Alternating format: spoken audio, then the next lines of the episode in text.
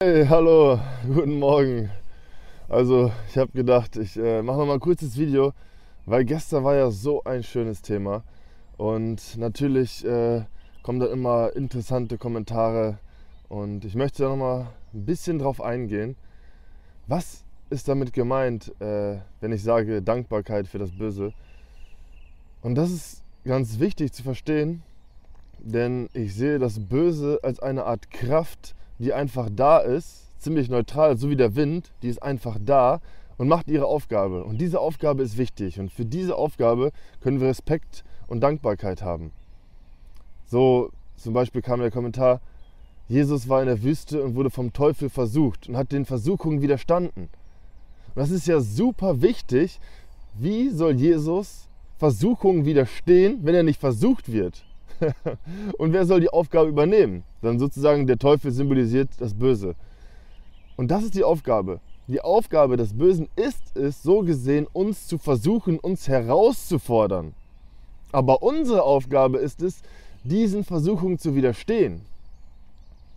Und nur so können wir wirklich stark werden und können wir wirklich uns dem göttlichen Prinzip annähern von dem wir eigentlich stammen und in das wir uns wieder entwickeln.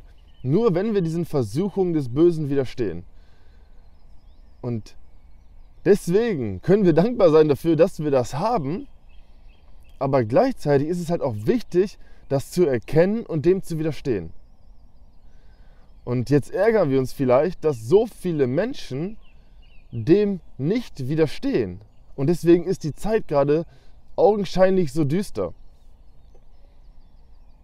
Aber dennoch brauchen wir ja nicht böse oder wütend auf das Böse zu sein, denn das macht einfach nur ihren Job. Und das macht ihren Job gut.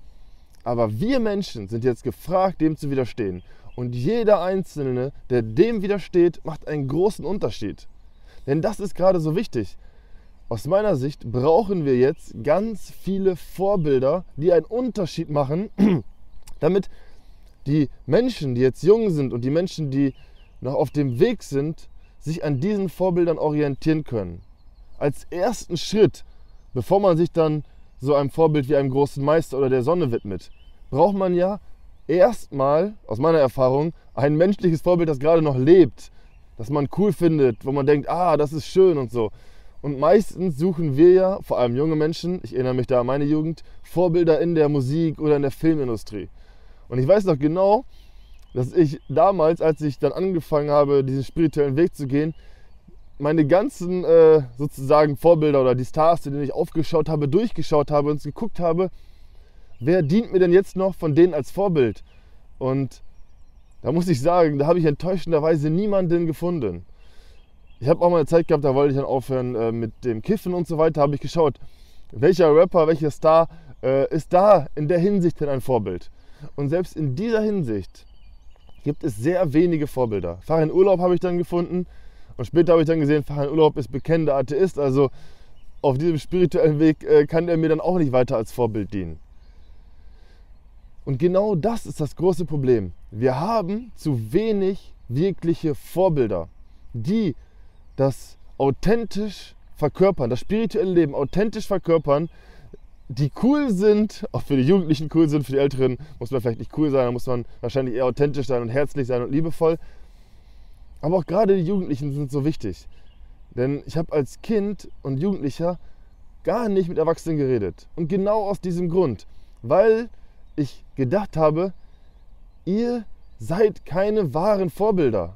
Und dann habe ich mich aus diesem Grund, weil ich kein Vorbild hatte und ich wusste, wo ich mich daran orientieren sollte, eher an denen orientiert, was sozusagen ähm, ja, die niederen Regionen äh, widerspiegelt. Und bis zu einem gewissen Grad habe ich mich dann auch darin fallen gelassen. Und dankbarerweise hatte ich sehr liebevolle Eltern, dass es nur zu einem gewissen Grad ging. Aber ich hatte kein wahres Vorbild. Und ich dachte wirklich innerlich, ihr wollt mich doch alle verarschen hier. Ihr schickt mich hier in diese Welt hinein, gebt mir keine wahre Lehre, sagt, ich soll zur Schule gehen, diese ganzen Dinge lernen, aber das bringt mir doch alles nichts. Was ich brauche, ist wirklich ein Vorbild, das mir diesen Weg weist, das den Weg auch gegangen ist und das authentisch ist und das äh, auch ansprechend ist für, für, mich als jungen Menschen. Ne? Weil die Gegenseite, die ganzen Rapper und so weiter, die Superstars, die sind ja alle super cool. Schöne Klamotten an, gut gestylt, kommen sie daher, können gut reden. Und äh, was man als Südlicher denkt von der anderen Seite, von der göttlichen Seite, dann denkt man an die Kirche, denkt man an diese komischen Gewänder und was, was man alles sieht. Das ist ja das Gegenteil von cool. Aber das brauchen wir jetzt gerade, diese Vorbilder. Und jeder Mensch kann Unterschied machen. Und anstatt, dass wir uns jetzt beklagen über die Bösen und über die Menschen, die davon ähm, ergriffen werden, besetzt werden, danach handeln, können wir das als Herausforderung sehen, noch mehr ein Vorbild zu werden.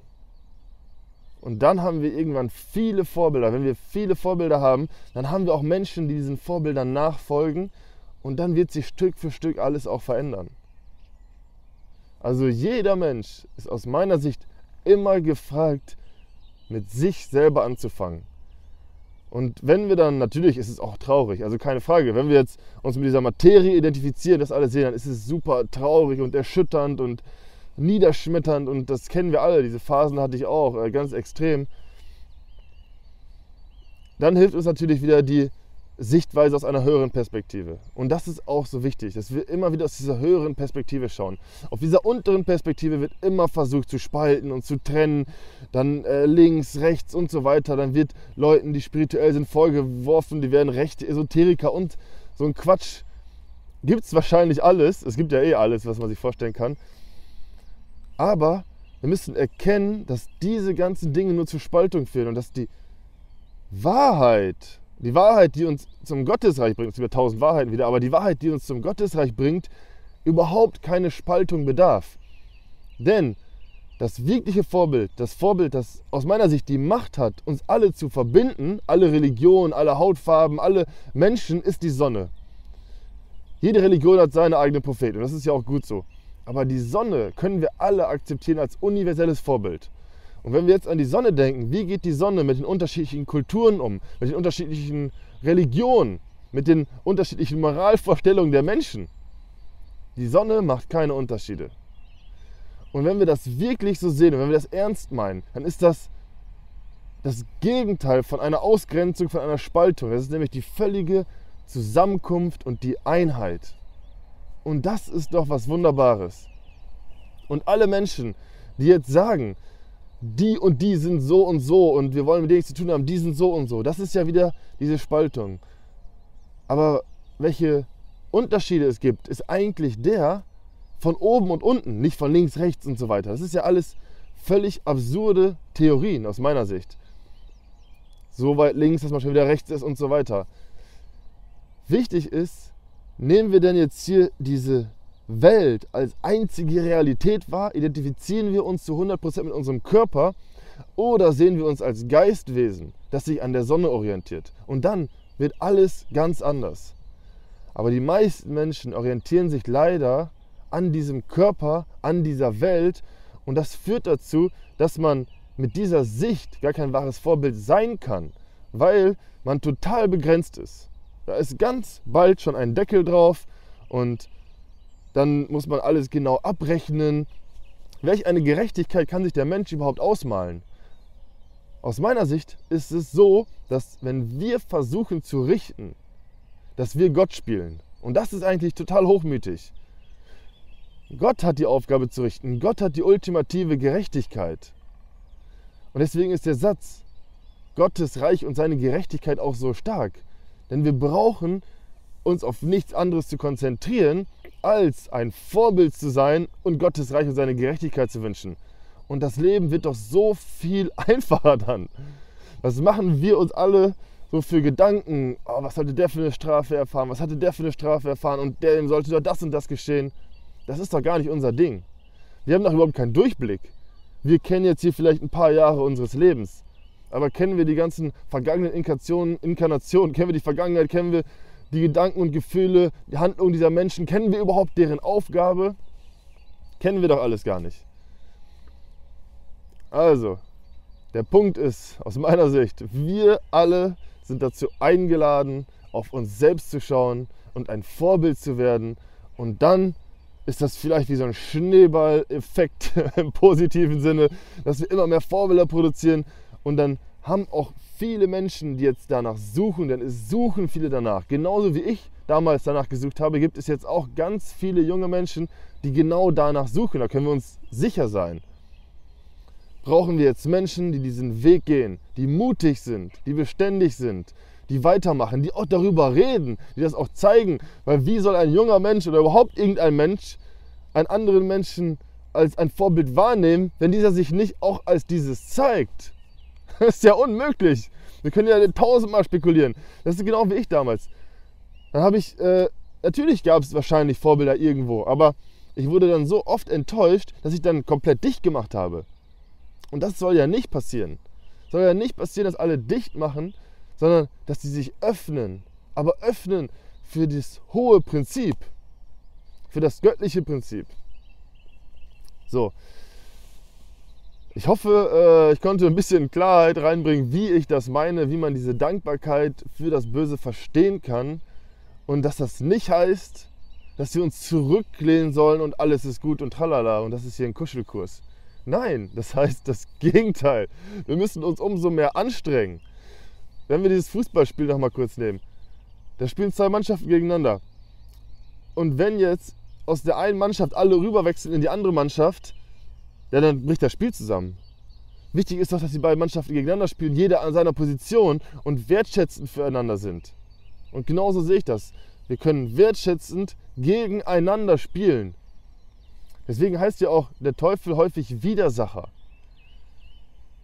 Eine Gegenposition, der wir widerstehen können. Der Versuchung zu widerstehen bringt uns in die Stärke. Das geht natürlich nicht, wenn wir auf nichts verzichten. Wenn wir einfach alles, was kommt, in uns hinein pulvern. Das heißt, die erste Aufgabe ist aus meiner Sicht der Verzicht, das Nein sagen. Und dann immer mehr zu schauen, wo soll es eigentlich hingehen. So, das war's für heute. Ich äh, danke dir für dieses. Ach ne, genau, ich lese da den Tagesgedanken natürlich. Den Tagesgedanken von Omar Mikhail Ivanov. Denn aus meiner Sicht, für mich ganz persönlich, die menschlichen Vorbilder sind Omar Mikhail Ivanov, Peter Dünhoff und Jesus Christus. Und dann natürlich die Sonne.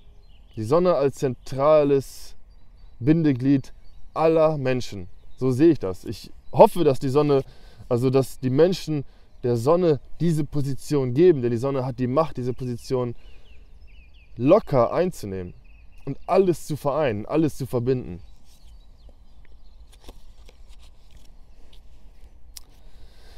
Die Alchemisten sagen, um den Stein der Weisen zu erhalten, muss man die Arbeit beginnen, wenn sich die Sonne im Sternbild Widder befindet und der Mond im Zeichen des Stiers. Weil die Sonne im Widder und der Mond im Stier erhöht ist. Im nachfolgenden Sternbild, den Zwilling, regiert Merkur.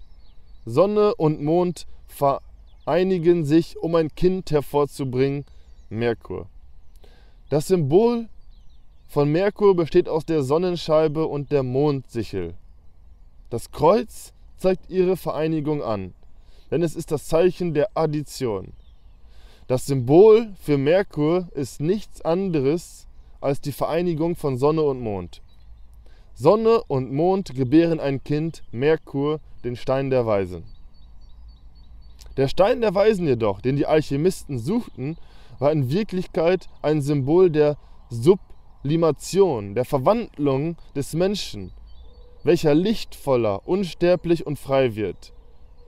Die Alchemisten arbeiteten mit der Sonne und dem Mond, das heißt mit den beiden Prinzipien, der Willenskraft und der Vorstellungskraft. Dank dieser Prinzipien gelang es ihnen, sich zu verwandeln und wie die Sonne und der Mond zu werden, das heißt strahlend und rein. Strahlend und rein wie die Sonne und der Mond. Wie haben die Alchemisten das gemacht? Durch die Willenskraft und durch die Vorstellungskraft. Und mit diesen beiden Punkten können wir den heutigen Tag beginnen. Wir können weiter darüber nachdenken, was heißt das? Willenskraft und Vorstellungskraft. Aus meiner Sicht ist die Vorstellungskraft das hohe Ideal und die Willenskraft die Beständigkeit, uns auf den Weg zu machen. Und die Beständigkeit auch immer wieder den Versuchungen zu widerstehen. Das ist doch wunderbar. Das ist doch wirklich wunderbar. Also ich danke dir, dass du dabei warst. Und äh, wenn du willst, sehen wir uns Sonntag wieder. Ja, schreib gerne in die Kommentare, was du davon hältst. Von diesen beiden Vorstellungen auch. Vorstellungskraft, Willenskraft. Arbeitest du damit? Wie siehst du das? Willst du auch ein Vorbild werden? ja, es wäre schön, wenn wir eine Bewegung von Vorbildern werden. Und genau das ist auch, was Ombra Michael noch wollte. Und er hat das einmal so schön gesagt, das Einzige, was ich will, ist ein Vorbild sein. Die ganze Erziehung beruht darauf, dass wir gute Vorbilder haben, denen die Kinder nachahmen können. Und jeder, der Kinder hat, der weiß ganz genau, Kinder ahmen alles nach. Und wenn Kinder einfach Vorbilder haben, die glücklich sind, zufrieden sind, die lachen und die äh, an ihren Tugenden arbeiten, dann werden die Kinder das auch nachahmen. Ganz spielerisch und locker. Also, mach's gut. Tschüss.